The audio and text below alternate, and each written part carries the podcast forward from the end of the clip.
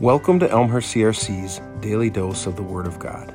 It's Thursday, January 20th, and Sunday's coming. This is Kyle Olson, and I'll be reading from 1 Corinthians chapter 12, verses 12 through 26.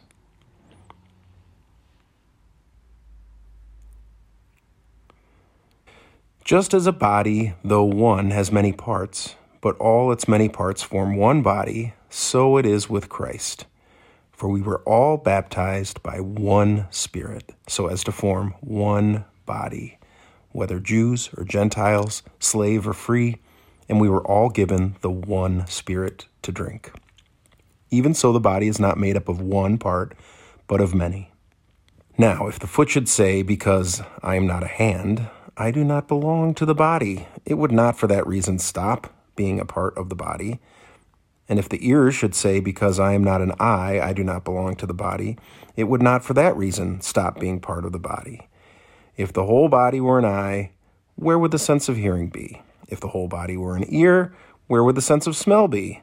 But in fact, God has placed the parts in the body, every one of them, just as He wanted them to be. If they were all one part, where would the body be?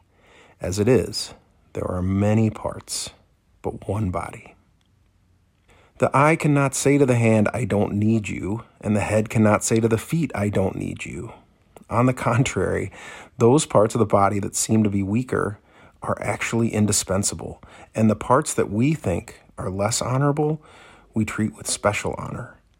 And the parts that are unpresentable are treated with special modesty, while our presentable parts need no special treatment. But God has put the body together giving greater honor to the parts that lacked it, so that there should be no division in the body, but that its parts should have equal concern for each other. If one part suffers, every part suffers with it. If one part is honored, every part rejoices with it. Let's pray. Lord, thank you for your word. Thank you for your spirit, and that it is one spirit given to us all. Lord, when we hear about the body of the church, it makes sense on a superficial level that, of course, the body is made up of different parts.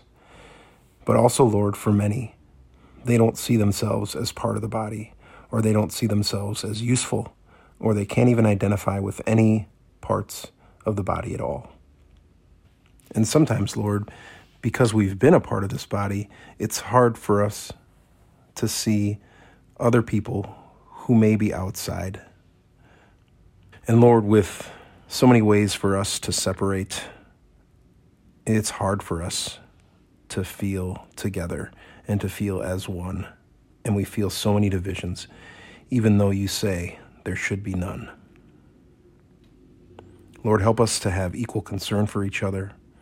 Help us to suffer with those who suffer and help us to honor and rejoice the parts that we may have not seen before. In your name, amen.